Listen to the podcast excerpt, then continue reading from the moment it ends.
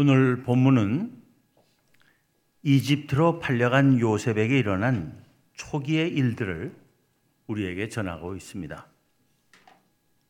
요셉이 어떻게 이집트에 팔려갔습니까? 요셉은 아버지 야곱이 그의 네 아내 중 유일하게 진정으로 사랑했고 본래 결혼하기를 원했던 라헬이 오랫동안 아이를 낳지 못하다가 뒤늦게 낳은 첫 아들입니다. 그러기에 야곱은 다른 세 아내에게서 낳은 열 아들보다 노년에 얻은 요셉을 더 사랑했습니다. 그 때문에 요셉은 형들로부터 시, 시기와 미움의 대상이 되지 않을 수 없었습니다. 그러던 어느 날 요셉은 아버지의 심부름으로 양치러 간 형들을 보러 갔다가 형들에게 붙잡히고 말았습니다. 형들은 처음에는 요셉을 죽여버리려고 했지만 어린 동생의 생명만은 해치지 말자는 맏형 루벤의 설득에 목숨을 살려주는 대신 이집트로 가는 미디안 상인들에게 팔아 넘긴 것입니다. 이집트로 끌려온 요셉을 미디안 상인들에게서 사서 그의 주인이 된 사람은 바로의 친위 대장인 보디발이었습니다. 보디발은 요셉을 자기 가정의 총무로 삼고 자기의 집과 모든 소유물을 다 그의 손에 위탁하였으며 자기가 먹는 음식 외에는 일체 간섭하는 일이 없었는데 요셉이 그 모든 것을 주관하게 된 때부터 보디발의 집과 소유물에 복이 넘쳤습니다. 그런데 그 주인이 왜 요셉을 옥에 가두게 되었습니까? 그의 아내 때문이었습니다.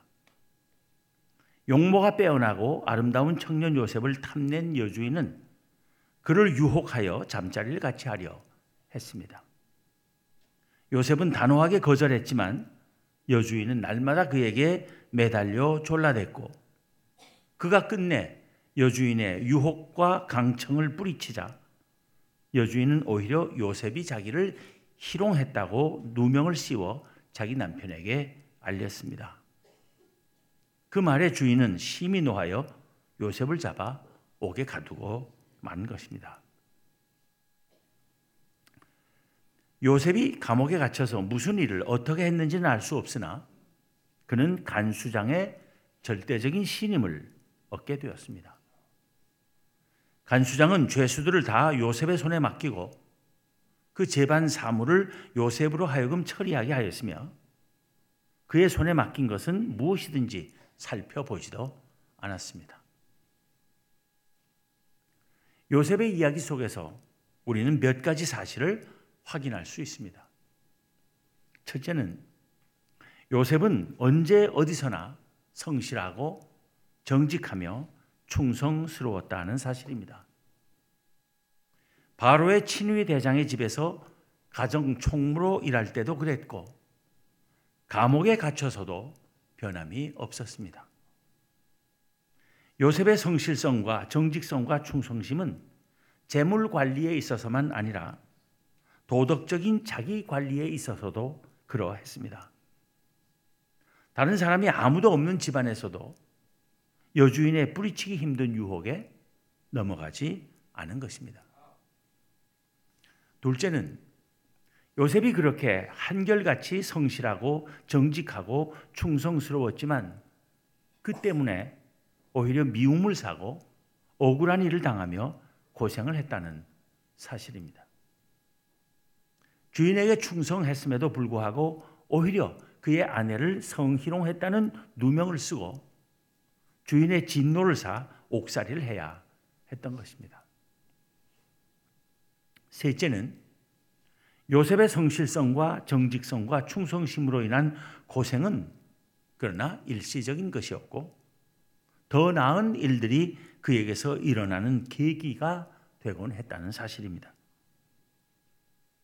그는 감옥에 갇히는 어처구니 없는 일을 당했지만 그 때문에 오히려 바로의 최측근 관원장들을 만나게 되었고 그 때문에 바로 앞에서는 기회를 얻었으며 그에 의해 이집트 전국의 총리로 발탁되어 엄청나게 큰 역사를 이루게 된 것입니다. 넷째는 요셉이 그의 성실성과 정직성과 충성심 때문에 일시적으로 고생하면서도 오히려 승승장구하게 된 것은 하나님께서 그와 함께 하시며 만사 형통하는 은혜를 베푸셨기 때문이라는 사실입니다. 오늘 본문은 그 사실을 힘주어 강조하고 있습니다. 본문 21절에서는 여호와께서 요셉과 함께 하시고 그에게 인자를 더하사 간수장에게 은혜를 받게 하셨다 하고 23절에서는 간수장이 그의 손에 맡긴 것을 무엇이든지 살펴보지 아니하였으니 이는 여호와께서 요셉과 함께 하심이라. 여호와께서 그를 범사에 형통하게 하셨더라 합니다. 이에 앞서 요셉이 바로의 친위 대장을 만나게 되고 그의 집에서 절대적 신임을 받는 가정 총무가 된 것도 하나님께서 그와 함께 하시며 형통케 하신 은혜라고 창세기 39장 2절 3절은 서술하고 있습니다. 거기 보면 여호와께서 요셉과 함께 하심으로 그가 형통한 자가 되어 그의 주인 애굽 사람의 집에 있으니 그의 주인이 여호와께서 그와 함께 하심을 보며 또 여호와께서 그의 범사에 형통하게 하심을 보았더라 합니다.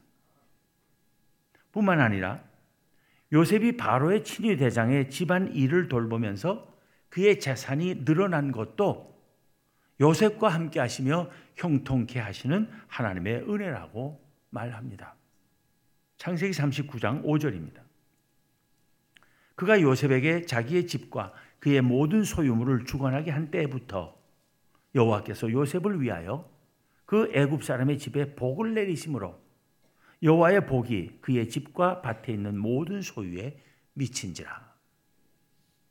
우리는 여기서 하나님을 믿고 성실하고 정직하며 충성스럽게 사는 사람을 하나님께서는 비록 일시적으로는 연단을 받게 하실지 몰라도 결국 결코 억울함과 고난 가운데 내버려 두지 않으신다는 사실을 확신할 수 있습니다. 이렇게 요셉의 삶의 경험 속에서 우리가 확인한 사실들은 곧바로 우리 모두에게 주는 교훈이 됩니다. 우리가 이 세상에서 성공하는 비결은 한결같이 성실하고 정직하고 충성스럽게 사는 것입니다. 요셉은 그 성실성과 정직성과 충성심으로 이집트의 총리의 지위에까지 올랐고 한낱 노예로 팔려온 히브리 청년으로서 나이 30세에 온 이집트에서 바로 다음 가는 막강한 권세와 부귀 영화를 누릴 수 있었습니다. 바로가 요셉을 총리로 세우며 한 말을 들어봅니다. 창세기 41장 38절부터 44절의 말씀입니다. 바로가 그의 신하들에게 이르되 이와 같이 하나님의 영에 감동된 사람을 우리가 어찌 찾을 수 있으리요 하고 요셉에게 이르되 하나님이 이 모든 것을 내게 보이셨으니 너와 같이 명철하고 지혜 있는 자가 없도다. 너는 내 집을 다스리라. 내 백성이 다 내 명령에 복종하리니 내가 너보다 높은 것은 내 왕좌뿐이니라. 바로가 또 요셉에게 이르되 내가 너를 애굽 온 땅의 총리가 되게 하노라 하고 자기의 인장 반지를 빼어 요셉의 손에 끼우고 그에게 세마포 옷을 입히고 금 사슬을 목에 걸고 자기에게 있는 버금 수레에 그를 태우매 무리가 그의 앞에서 소리 지르기를 엎드리라 하더라. 바로가 그에게 애굽 전국을 총리로 다스리게 하였더라. 바로가 요셉에게 이르되 나는 바로라. 애굽 온 땅에서 내 허락이 없이는 수족을 놀릴 자가 없으리라. 그런데 이 놀라운 역사에 있어서 우리가 다시금 기억해야 할 것이 무엇입니까? 사실 요셉의 성실성과 정직성과 충성심이 그를 이집트의 총리까지 되게 한 것이 아니라 그와 함께 하시며 은혜를 베푸시고 그에게서 범사가 형통하게 하신 하나님께서 그렇게 하셨다는 것입니다. 사실 이 세상에서 성실성과 정직성과 충성심이 우리에게 성공을 보장해 주지 않습니다. 오히려 그 때문에 미움을 사고 견제를 받으며 심지어는 중사 모략을 당하고 불이익과 고생을 감수해야 할 때가 많은 것이 이 세상입니다. 불성실하고 정직하지 않으며 간사한 자들이 더 빨리 출세하고 부와 명예를 얻는 경우가 많습니다. 그러나 그렇다고 성실성과 정직성과 충성심을 쉽게 내던져서는 안 됩니다. 혹 성실성과 정직성과 충성심 때문에 출세가 늦어지고 미움을 사고 견제를 받으며 심지어는 중상 모략을 당하고 불이익과 고생을 겪게 된다 할지라도 포기하지 말아야 하는 것입니다. 성실하고 정직하고 충성스럽게 살려면 용기와 강한 의지와 인내가 필요하다는 것도 알아야 합니다. 그리고 무엇보다도 하나님께서 그런 사람들과 함께 하신다는 사실을 믿어야 하는 것입니다. 하나님께서 함께 하시는 사람에게는 반드시 좋은 일이 일어납니다. 일시적으로 역경과 고난이 있을지라도 그것은 더 좋은 일이 있기 위한 발판이고 기회임을 잊지 말아야 합니다. 하나님께서는 때로는 우리의 성실성과 정직성과 충성심을 시험하시고 더욱 연단하시기 위해 역경과 고난의 시기를 거치게 하십니다. 그 역경과 고난의 시기를 거치며 더욱 강인해진 믿음 위에 하나님께서는 복을 내리시고 당신의 사역에 귀하고 크게 쓰임받게 하시는 것입니다. 비록 우리의 성실성과 정직성과 충성심에도 불구하고 우리가 당하는 오해와 비난과 억울함과 고통에 대해 하나님께서 무관심하시고 침묵하시는 것 같이 여겨질 때라도 하나님의 선하심과 정의로우심과 사랑과 지혜와 본능을 의심해서는 안 됩니다. 하나님은 결코 의인의 고난을 외면하지 않으십니다.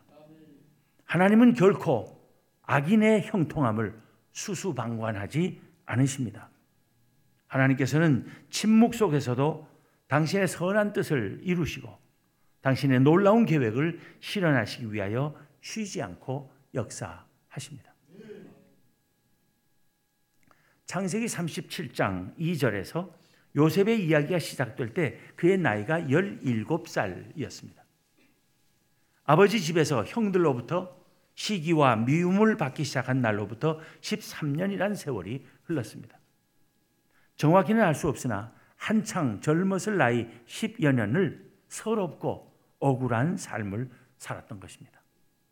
더욱이 감옥에서의 그의 마지막 2년은 참으로 야속한 세월이었을 것입니다. 그 세월 동안 하나님께서는 아무 말씀도 없으셨습니다. 위로의 말씀도 잘 참으라는 말씀도 조금만 있으면 좋은 일을 행하겠다는 말씀도 없으셨습니다. 아브라함과 이삭과 야곱에게는 하나님께서 직접 나타나셔서 말씀하시곤 했는데 요셉에게는 한마디도 직접 말씀하신 일이 없습니다. 그러나 요셉은 늘 하나님 앞에서 살았습니다.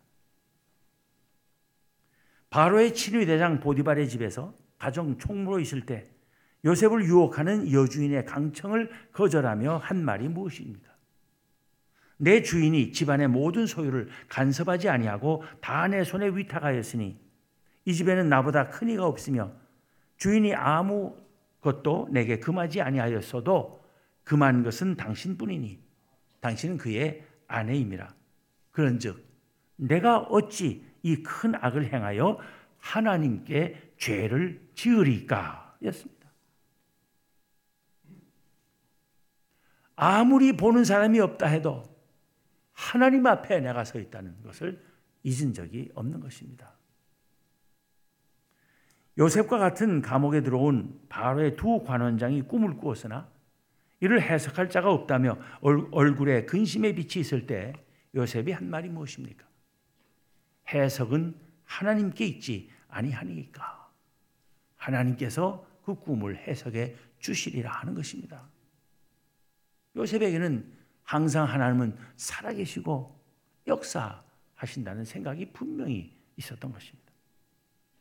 바로 또한 꿈을 꾸고 그 해석을 위해 해몽을 잘한다는 요셉을 불러 세웠을 때도 요셉이 한 말이 무엇입니까?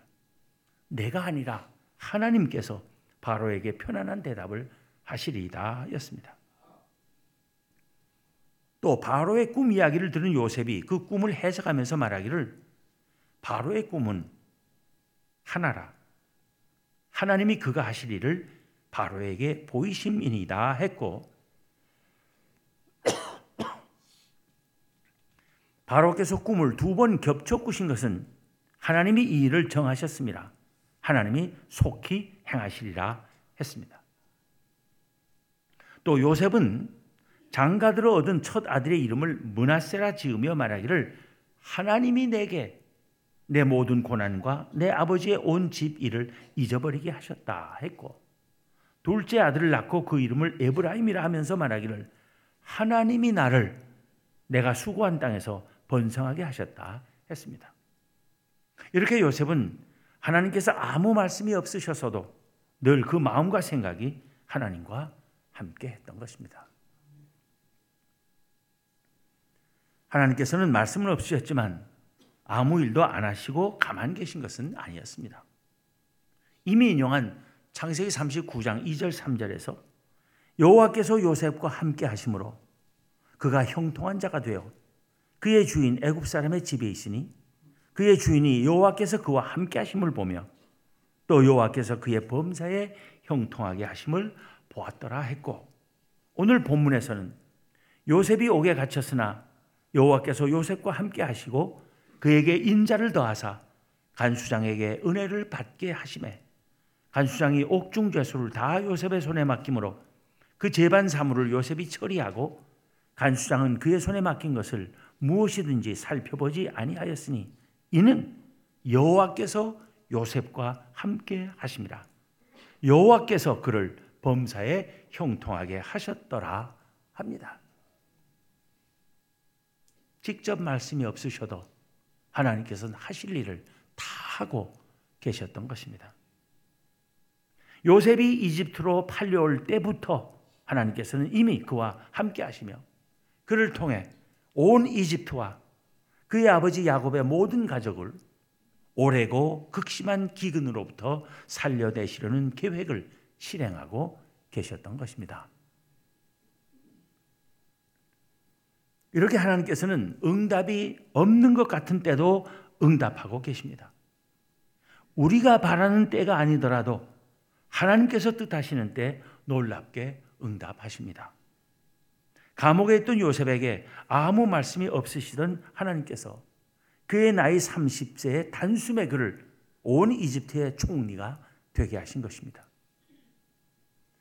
젊었을 때에 억울했던 10여 년의 세월은 길게 느껴질 수도 있지만 30세의 이집트의 총리가 되어 110세까지 사는 동안 무려 80년을 이집트에서 바로의 버금가는 부귀 영화를 누린 것에 비하면 잠시의 연단의 세월에 불과하다 할 수 있는 것입니다.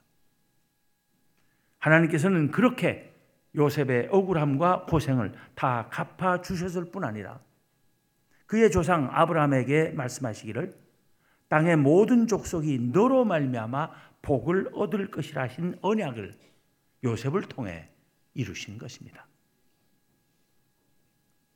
악한 자들이 거짓과 권모술수로 성실하고 정직하며 충성된 이들을 다 몰아내고 권력과 부를 틀어주고 세도를 부리며 호의호식하고 있는 듯이 보여도 낙심하거나 포기하지 말아야 합니다. 하나님께서 함께 하시며 형통하게 하시는 일 아니면 이 세상의 모든 일은 사상 누각에 불과합니다. 그것들을 하나님께서는 어느 한순간에 와르르 무너지게 하시고 폭삭 가라앉게 하십니다.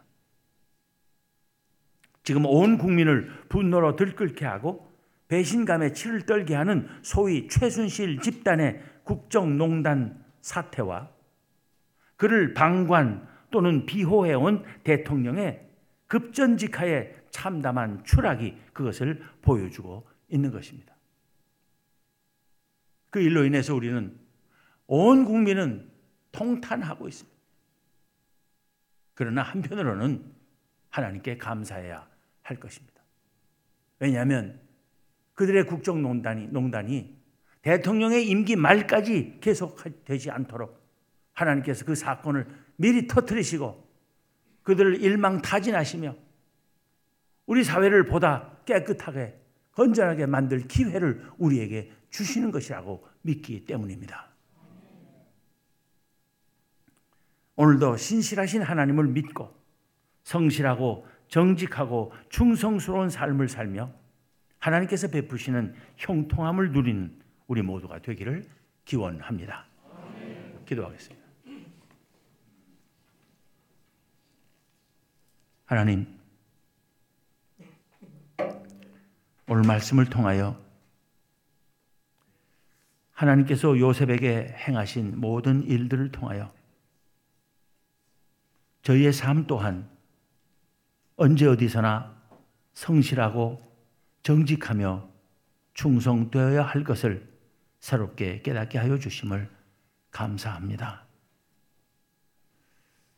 하나님, 저희가 하나님의 백성들로서 언제나 성실하고 정직하며 충성스러워야 함에도 불구하고 이 세상이 악하고 이 세상이 너무나 이 세상의 악한 세력이 너무나 커서 그의 굴복할 때도 있고 타협할 때도 있으며 이런저런 유혹을 받아 하나님의 백성으로서의 바른 도리를 지키지 못할 때가 있음을 고백하지 않을 수 없습니다. 그러나 그러한 삶의 말로가 어떠함을 저희로 하여금 또한 깨닫게 하여 주심을 감사합니다. 하나님은 언제나 살아계시고 언제나 정의로우시며 반드시 선을 이루시는 하나님임을 굳게 믿고 그의 말씀대로 성실하고 정직하며 충성된 삶을 살아가는 저희들 되게 하시고 이 땅의 그리스도인들의 그러한 삶을 통해서 이 나라 다시금 깨끗해지고 건전해지고 튼튼해지게 하여 주옵소서. 우리 주님 예수 그리스도 이름으로 기도하옵나이다. 아멘.